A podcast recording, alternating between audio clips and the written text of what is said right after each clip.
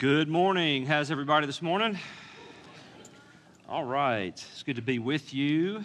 Good to be with you. We will be in Luke chapter 11 today as we continue to feast upon the bread of life, one verse at a time. For man is not supposed to live on bread alone, but what? Every word that comes from the mouth of God. Amen chapter 11, verses 29 through 32.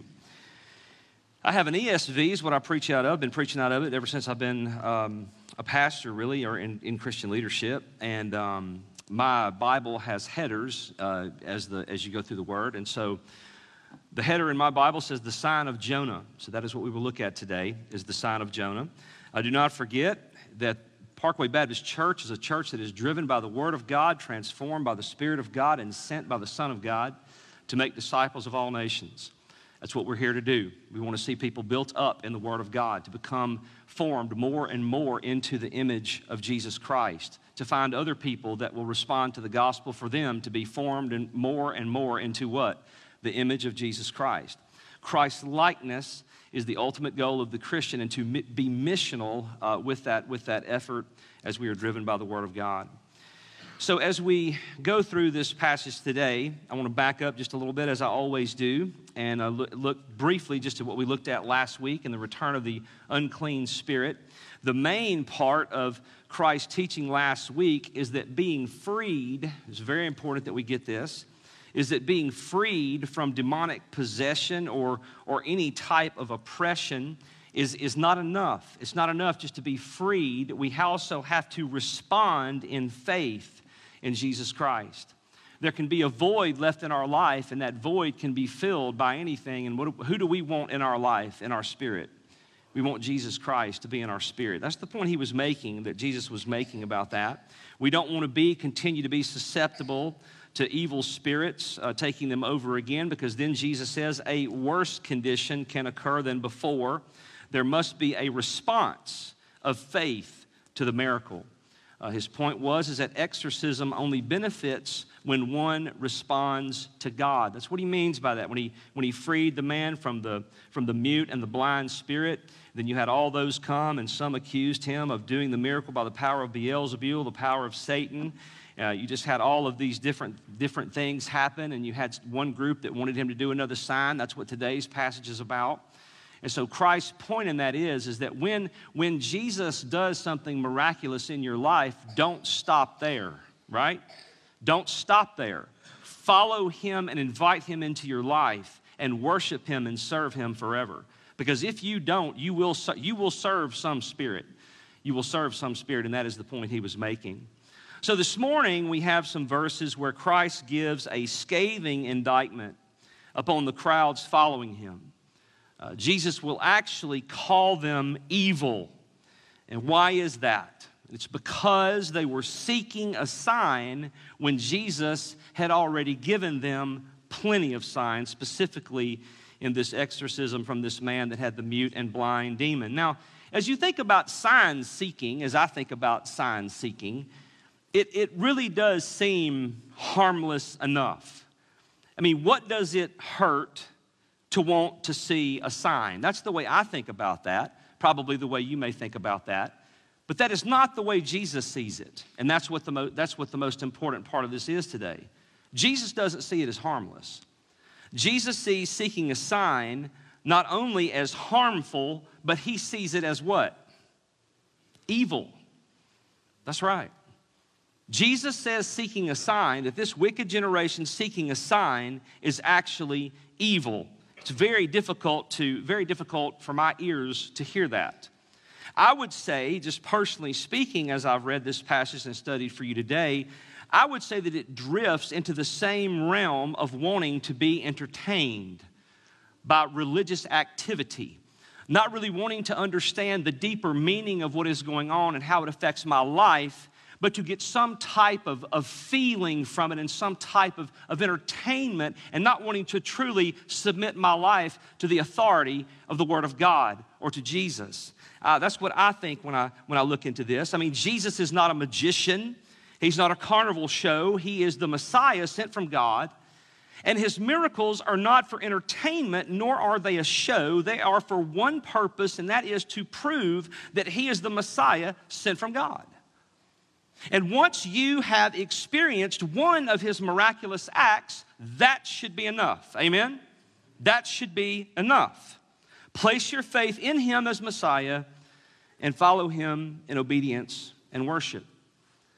It's very interesting that Jesus treats sign seeking and demonic accusations seriously.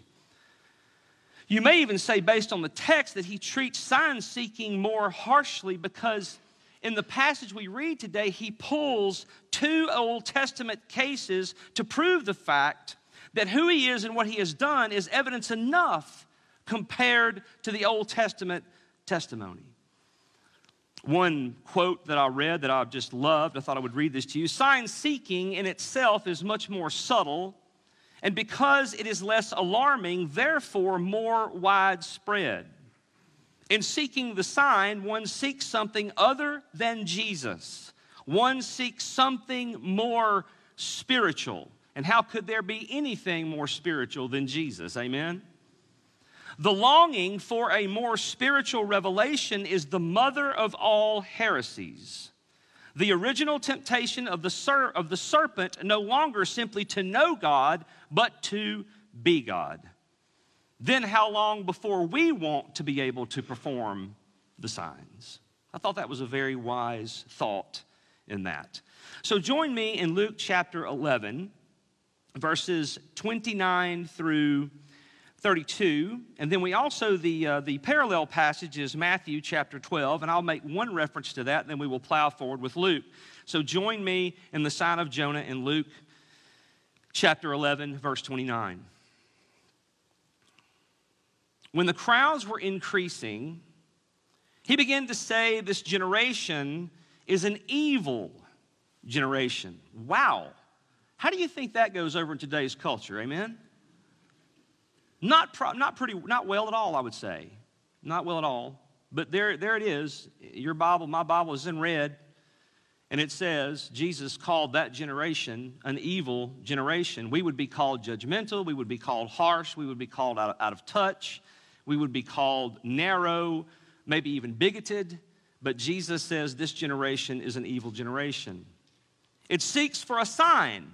But no sign will be given to it except the sign of Jonah. For as Jonah became a sign to the people of Nineveh, so will the Son of Man be to this generation. The queen of the south will rise up at the judgment with the men of this generation and condemn them, for she came from the ends of the earth to hear the wisdom of Solomon. And behold, something greater than Solomon is here. The men of Nineveh will rise up at the judgment with this generation and condemn it. For they repented at the preaching of Jonah, and behold, something greater than Jonah is here. Two Old Testament comparisons that Jesus uses to completely crush this idea of sign seeking. Now, the primary difference in these accounts of Matthew and Luke is that Matthew speaks to Jonah being in the belly of the fish for three days and three nights, which points forward to Christ's resurrection. Luke, if you noticed, did not do that, although it is certainly true. I'm not knocking that. Luke points to the element of response. It's very important that you see that because that is the track he is taking on this event. It is the response to Jesus. Not calling him by the power of Beelzebul and not seeking more signs from him, but actually responding in faith to Jesus, to the preaching of the Word of God. That's what he's pointing to. So let's look at verse 29. Sign seeking exposes disbelief. That is so hard for me to stomach. I don't know about you, but it's just so hard because you, you know, you, we look for signs. We, God, just give me a sign, right? And then I'll believe. But Jesus says that is that's not the way we need to think about this. We need to think about this to take Jesus at his word and not have to have evidence or a sign. When the crowds were increasing, he began to say, This generation is an evil generation. It seeks for a sign, but no sign will be given to it except the sign of Jonah. For as Jonah became a sign to the people of Nineveh, so will the Son of Man be to this generation. you know, throughout my life, um, you know, you hang around some of the older, the older men. And some of the older men, what, what, what's some of the things the older men in my life would say? Man, this generation, right? Boy, I'll tell you what, this generation, I don't know what we're going to do with this generation. I mean, when I, when I read that, that, that verse, and I, I mean, that just my father's face popped up in my head, and all I could hear him talk about was how this, you know, this generation, what are we going to do with this generation, your generation? And lo and behold, here Jesus is doing the exact same thing. We're not the only ones that are critical of different generations. Christ, Christ Himself was critical of different generations. He says this generation is evil. And why does he say that? Specifically, because they seek a sign. It happened first back in verse 14. Now he was casting out a demon that was mute. And when the demon had gone out, the mute man spoke, and the people marveled. But some of them said, He cast out demons by Beelzebul, the prince of demons, verse 16, while others to test him kept seeking from him a sign from heaven. Then it happens again in these passage Matthew tells us by the Pharisees and the scribes. So it seems that everyone, the Jewish leadership and the people were seeking another sign from Jesus, wanting a larger miracle from him. So let's be sure that we get what Jesus is saying. Jesus is saying that the people around him who just witnessed the miracle of the exorcism fell into two groups. One group was those that were accusing him of being Beelzebul, that what Jesus has done has been done by the power of Satan, the prince of demons, and Jesus categorically denies that and does so wonderfully. The second group is that group that is asking for another sign. They don't deny what Jesus has done, but they want to see another sign, perhaps in their minds greater than what was just done, as proof that he is who he claims to be. And don't miss this. Jesus says that mentality in that generation or this generation is evil. Not just bad, not just harmful, but evil. They want an additional sign. I mean, how many signs do they need? We're 11 chapters into the book of Luke. We know that not every miracle he did is recorded, so we know he did many, many more than we know. So, just how many miracles do you need to see? Have you not heard of all the other miracles that he did prior to this time? Surely we know word has gotten around about all these other miracles, but they want another sign. So, what is going on here? What is going on here is that they wanted Jesus to perform for them specifically. Hearing dozens of other testimonies from people all over Judea was simply not good enough. They wanted Jesus to perform some greater sign for them specifically. Do you remember another time that a group hinted at that with him when he preached there? Nazareth. Nazareth had done that. And then Jesus totally rebuked them by saying that the Gentiles have more faith than they had. And then after he told them that, they drove him out of the synagogue and tried to throw him off a ravine and kill him, but somehow he gets away. So this is not an uncommon problem in Jesus' life. But they want to know for themselves. They want to see for themselves. So, in Jesus' perfect, incredible, wonderful, brilliant style, he gives them a sign, but I can promise you it was not the sign that they wanted. Right? It wasn't the sign that they wanted. It seeks for a sign, but no sign will be given to it except the sign of Jonah for as Jonah became a sign to the people of Nineveh, so will the Son of Man be to this generation. I bet you, when he said, I will give you nothing but the sign of Jonah, I bet you their faces fell. I bet you they turned and looked at each other. I bet you a ton of people just outright walked off. Jonah? What does, what does Jonah have to do with anything you're doing today? Is probably exactly what they thought. The sign of Jonah. Not only that, but, but probably gave them negative memories because Jonah was actually a prophet for the northern kingdom and made them think about the northern kingdom and Samaria. they probably thought to themselves, What is Jesus talking about? This is ridiculous. Jonah, the son of Jonah. Well, whenever Jesus uses an Old Testament prophet as an example, what is it wise to do? Revisit the story of Jonah because he is making a huge claim about that. So, what we do is we revisit Jonah. Now, here's one thing to remember about Jonah, and this is very, very important, and one of the things that this passage in Matthew, excuse me, this passage in Luke and Matthew completely destroys. For years and years and years and years, something called higher textual criticism has always said that Jonah was not a real prophet. Who's ever heard that before? Raise your hand. Right. Who is here using the story of Jonah as a testimony in the scripture? Is Jonah a real prophet? Yes. Yes. So, whenever somebody says that to you, all you have to do is say, okay, well, if he wasn't, then Jesus is a what? A liar, and we can't depend anything, we can't depend on anything the Bible says. So, first of all, textual criticism can go and jump in the lake because Jonah's real, because Jesus Christ himself said he was real. So, Jonah is a real prophet. Real prophet. So, this one use of Jonah by Jesus proves beyond a shadow of a doubt that he was a real prophet. Now, Jonah himself was the son of Amittai of Gath Hepher. That, that, name has always made me laugh. I don't know why. Gath Hepher. I just laugh at it when I hear it. I have no idea. Do y'all laugh when you hear that? Okay. I just, I got something in my mind, but I'm not going to share it.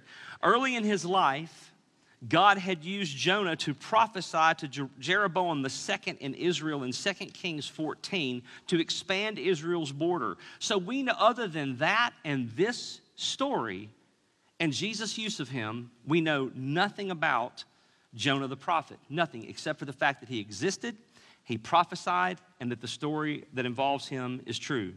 So when we look at the book of Jonah, why would Jesus use Jonah and say, The only sign I will give you is the sign of Jonah? Other than the fact that Matthew says three days and three nights in the belly of the fish, we know that. But Luke is, Luke is giving us something, something different.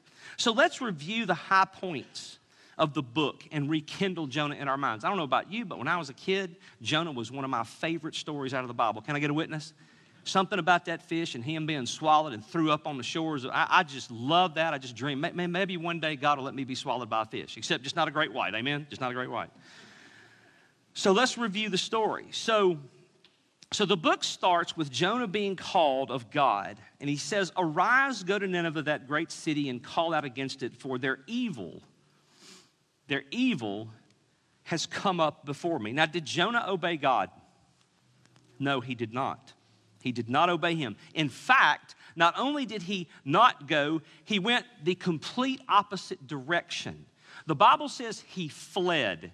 He went to Joppa and he hopped on a boat that was headed to Tarshish, which was all the way in what we know of modern day Spain. That's all the way across the Mediterranean Sea. So he was in complete, utter rebellion of God, against God. Not a good place to be as his prophet. Would you amen that? Amen. So, what happened next? You know the story. A severe storm came upon that boat that began to break the ship apart. Jonah goes down into the bellows of the boat and does what? Goes to sleep in the middle of a storm, running from God, goes to sleep. How he had that, how he had the peace enough to go to sleep, I have, I have absolutely no idea. The captain of the ship finds him down there and basically gets on to him and tells him to pray to his God that his God may, may save us. Then the captain and the crew cast lots.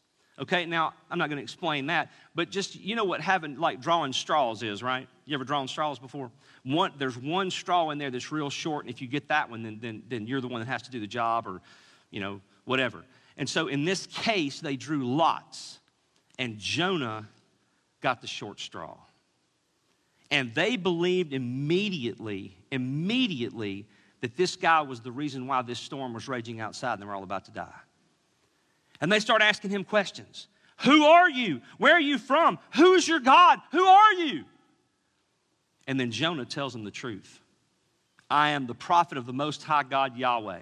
And then what do they do? They totally freak out because they know he's running from God and they know that he's the reason why this storm has come upon that ship. So Jonah, Jonah tells them something really, really sacrificial. Amen. He tells them to do what? Throw him overboard. I mean, that's pretty bold. Throw him overboard. Well, the crew, the crew declined in the beginning. Oh, no, we're not going to do that to you. We're not going to. So, so they try real hard and they row, they, they, they try to endure the storm. They try to make it through the storm, but it keeps getting worse and keeps getting worse. And so they finally pray to the Lord for forgiveness. God, please, please forgive us for what we're about to do. And they chunk Jonah overboard into the raging sea. And the way the story reads, the second that happened, what happened to the storm? It ceased it ceased. So Jonah is in the sea. We would assume sinking, trying to swim, whatever, trying to make it on his own as the ship goes out of view. And the Bible said the Lord appointed a great fish to swallow Jonah. And he was in the belly of the fish three days and three nights. No question that points to the resurrection. But again, that's not where Luke is going while Jonah was in the belly of the fish, obviously, I would say, thinking he was going to what? Die, comes to a place based on the scripture of repentance. Not going to read it all to you, but I'll just give you this one verse at the very end. But with the voice of thanksgiving, I will sacrifice to you what I have vowed I will pay. Salvation belongs to the Lord. And about that time, the Lord spoke, the fish vomits Jonah back out on dry land. And if you look at a map, and you look about the place where, where, where you would estimate that Jonah was maybe thrown overboard and where the bank of Nineveh is, it, it's, it's a long way in the ocean.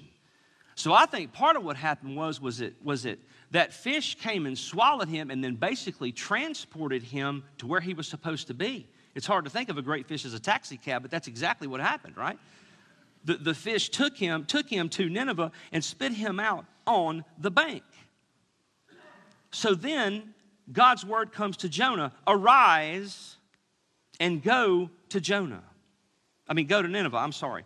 Call out against it and what I tell you to say. Jonah goes to Nineveh and calls out, Yet 40 days, and Nineveh shall be overthrown. And what happens?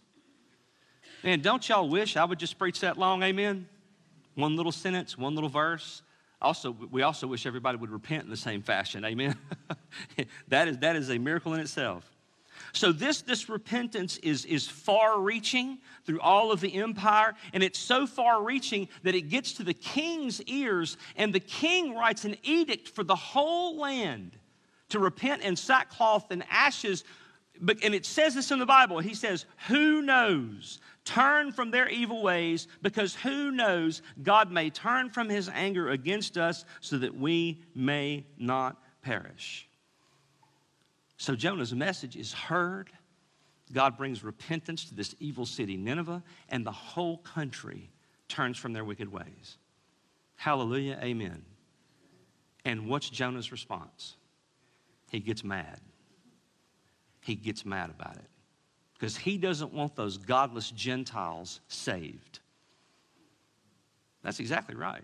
He doesn't want those godless Gentiles saved. Christ says, This generation is an evil generation. It seeks for a sign, but no sign will be given to it except the sign of Jonah. For as Jonah became a sign to the people of Nineveh, think about the story, so will the Son of Man be to this generation. All right, let's move on. I'm going to come back. We're going to tie it all together at the very end, so hang on to that.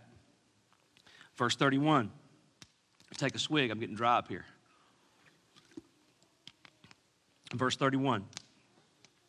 The queen of the south will rise up at the judgment with the men of this generation and condemn them for she came from the ends of the earth to hear the wisdom of Solomon, and behold, something greater than Solomon is here. Okay, we've had, we've had the Old Testament example. Jesus, again, is condemning this sign seeking from the Jews. We've had the Old Testament example of Jonah and running from God, finally being obedient after the fish swallows him, spits him up at the bank. He preaches, and they all repent. We've had that one. Now he goes to the queen of Sheba and talks about the queen of Sheba, the queen of the south. So the queen of the south, we we all know is the queen of Sheba. Okay? How many of you have read this story before? Raise your hand. Okay, yeah, it's, it's probably not one of the most well known stories in the Bible, but it should be because who's using it? Jesus, right, right. And who put it in there? God did, exactly. So, as far as we know, it is thought this place, Sheba, is thought to have been located on the Arabian Peninsula near its southernmost coast in the Boot. Y'all know where the Boot is, right? The Arabian Peninsula? Okay, that, that's where this place is said to be. And if it were not for this story recorded in the Bible, her existence probably would have never been known. It's amazing what the Bible can do for us. There's no other historical record of her.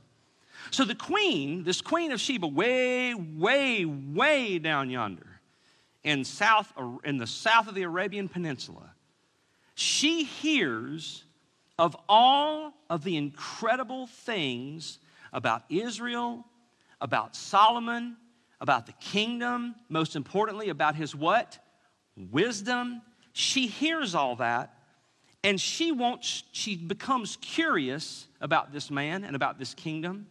And so she wants to travel from the southern tip of Arabia all the way up to Solomon's temple. You know how many miles that is? 1,200 miles. 1,200 miles. No jet planes, no airplanes. What was she riding on, probably? Camel. Yeah, how would you like to go 1,200 miles on camel? Can I get a witness?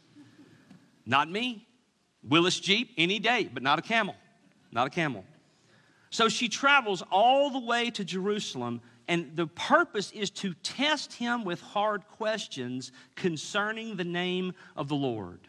So she came to Jerusalem. I'm reading for, uh, from 1 Kings chapter 10 to test him with hard questions. She came to Jerusalem with a very great retinue. This is straight out of the scripture with camels bearing spices and very much gold and precious stones. Then it says, Solomon withheld nothing from her and answered all of her questions that she had about God, about the temple, about life, everything. He answered all of her questions. verse 4, 1 Kings chapter 10, verse 4. And when the queen of Sheba had seen all the wisdom of Solomon, the house that he had built, the food on his table, the seating of his officials, and the attendance of his servants, their clothing, his cupbearers, and his burnt offerings that he offered at the house of the Lord. Get this. The Bible says this, literally says this. There was no more breath in her. Doesn't mean she died. That's not what that means. It means that she was what? Breathless. She was so overwhelmed in awe and wonder over what God was doing in the Israelite kingdom that the queen of Sheba, and I can promise you that an Arabian queen, was she rich? Was she powerful? Absolutely. But she was breathless. After hearing Solomon's testimony about the wisdom and seeing everything she saw, it took her breath away. She was so impressed. Then she says the report that she heard was true, but she says this, and I love this. I wonder if this is where we where we get this saying is out of the Bible, because a lot of stuff that's passed around comes straight out of Scripture. We don't even realize it.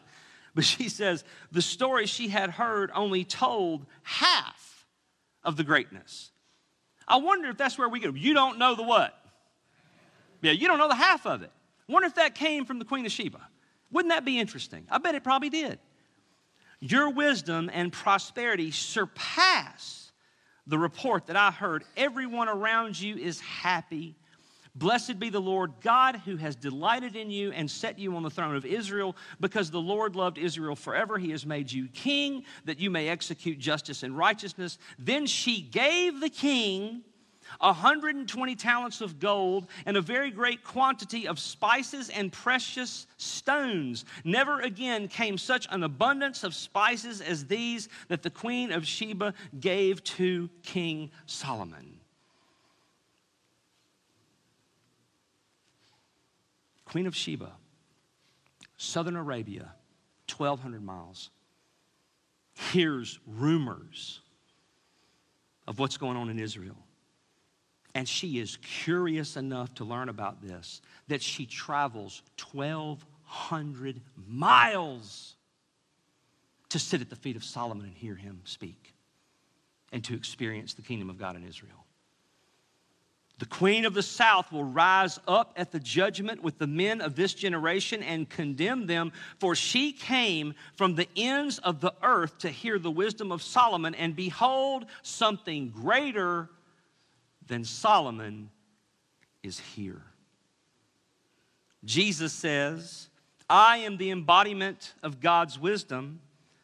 I was born a Jew lived among you, healed you, loved you, performed miracles in full view of your eyes, and you say, I do it by the power of the, the demonic, and ask for more signs.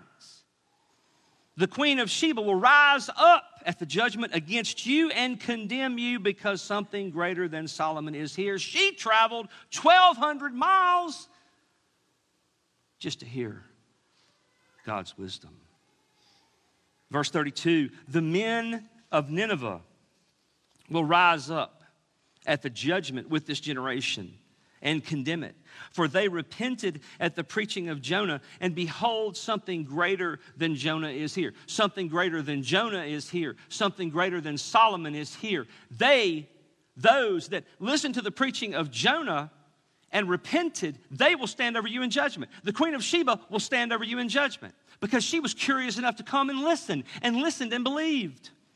So, is this verse 32 is Jesus hating on Jonah's preaching? No. He's not hating on Jonah's preaching. Let me read that again. You're looking at me kind of weird. The men of Nineveh will rise up at the judgment with this generation and condemn it, for they repented at the preaching of Jonah, and behold, something greater than Jonah is here. So, my question to you was Are they hating on Jonah's preaching? No. Jesus is not hating on his preaching. Jesus went all the way back to the Old Testament to make a very important comparison with Jonah, and this is it. Jonah performed no miracles, none. Not himself. God did through him, but not him. I mean, I would say living in the belly of a fish for all that time was a miracle, but that wasn't Jonah's doing, that was God's. Jonah had a bad attitude. Could you amen that? Jonah had a bad attitude, no doubt. Jonah wanted judgment to fall on Nineveh. There ain't no doubt about that.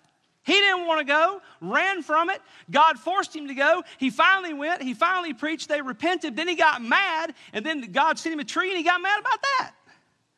The dude just had a bad attitude, period. Yet, that generation of Ninevites, pagan and godless, known for viciousness in their conquest, heard the word of God from this reluctant, disobedient prophet and repented all the way to the king. But Christ's own people, the Jews, who know him, who have known him since he was a child, who have seen him or at least heard of him doing all types of incredible miracles, especially healing and returning sight to the blind, they accuse him of having the power of Beelzebub and seek after another sign. Nineveh got none of that and believed, repented, and believed. The Ninevites would rise up in judgment against the unbelieving Jews. Though he be in the midst of them, Jesus, the Ninevites would rise up in judgment against them and condemn their lack of belief and repentance. The Ninevites repented at the preaching of Jonah, but here is preaching that far exceeds that of Jonah, is more powerful and awakening and threatens a much more ruin than that of Jonah, and yet none are startled by it to run from their evil ways as that generation of Ninevites did. Do you see the comparison of what Jesus is doing here? It is powerful. It is powerful. He is saying that the pagan's response, the pagan response, the pagan response, godless, no covenant, no God, completely steeped in idolatry, their response was more pure and more active and more true than Jesus' own people. They didn't accept it. They blamed it on the power of Beelzebub and they started seeking more signs. So, two groups of Gentiles have proven wiser and more accepting of God than this current generation of Israelites. And Jesus uses Israel's own history to rebuke the current rejection. So, the, the question that we need to leave ourselves with today, the question that, the question that uh, I think all of us have to grapple with at some point or another is, is your salvation enough? Is it? Is being saved enough? Is knowing that you are safe and secure, saved in Christ, is that enough for you?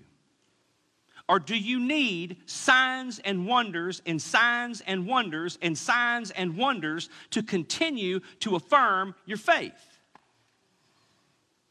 Because Jesus is going to say to you that Jonah, that the Ninevites, and the Queen of Sheba will stand over you in judgment. That's what he would say.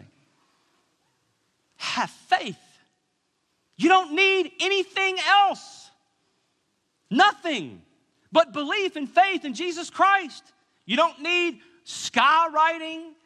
You don't have to have miracles. Your faith in Jesus should be enough no matter what happens you or befalls you in your life, knowing that you are His should be enough. Should be enough.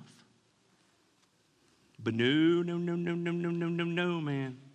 We want action. We want, we want production. We want response. We want God to come in and do miraculous things in our life, or He ain't there. And I'm telling you that the most miraculous thing that He will do for you has already been done and done on a cross called Calvary 2,000 years ago. And when He came out of that tomb three days later, I love it when God does great things in my life, and He does great things in my life all the time. But most of the time, it's not walking on water. Most of the time, it's not something miraculous. Most of the time, it's one of His people that reaches out to me and helps me in my time of need. Or it's me driving an old truck that starts to hiccup and act like it's going to quit running. And I go, Dear God, Jesus, please get me home. And somehow it gets me there. Or I'm broke down on the side of the road and somebody pulls over to help me and I know, could this be one of those angels God said I could entertain unknowing it, not knowing it? Stop looking for these signs. Stop looking for them and trust Jesus. Because if you get hung up in that, you will look at persecution and you will look at hardships as not coming from God, and the scripture clearly says they come straight from His hand. And you play right into the prosperity gospel preacher's lies when you believe that. Every apostle, as far as we know, was martyred except John, and he lived to be an old man on, on the Isle of Patmos.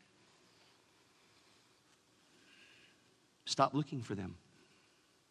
Read the Word of God, obey the Word of God, humble yourself before Him.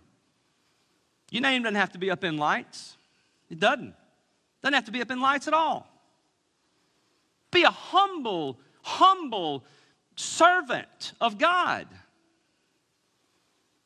Doesn't matter. Lay your life out for Him. Lay it out. I, am, I don't understand Christians today how we're looking for notoriety, we're looking for popularity, we're looking for fame, we're trying to build a name for ourselves. We talk about my ministry, my ministry, my ministry, my ministry. It ain't my ministry. Whose ministry is it? Jesus Christ's ministry is, is whose it is. Shelby Hazard one day is going to drop dead. You realize that?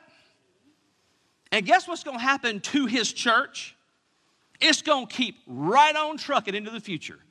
You know why? Because somebody else is going to step right up there next, probably a whole lot better than me, and continue to take it straight on forward. So don't get all bent out of shape about yourself. God's going to replace you one day when you die. Amen? serve Him humbly, lovingly, sacrificially. Stop looking for all the excitement.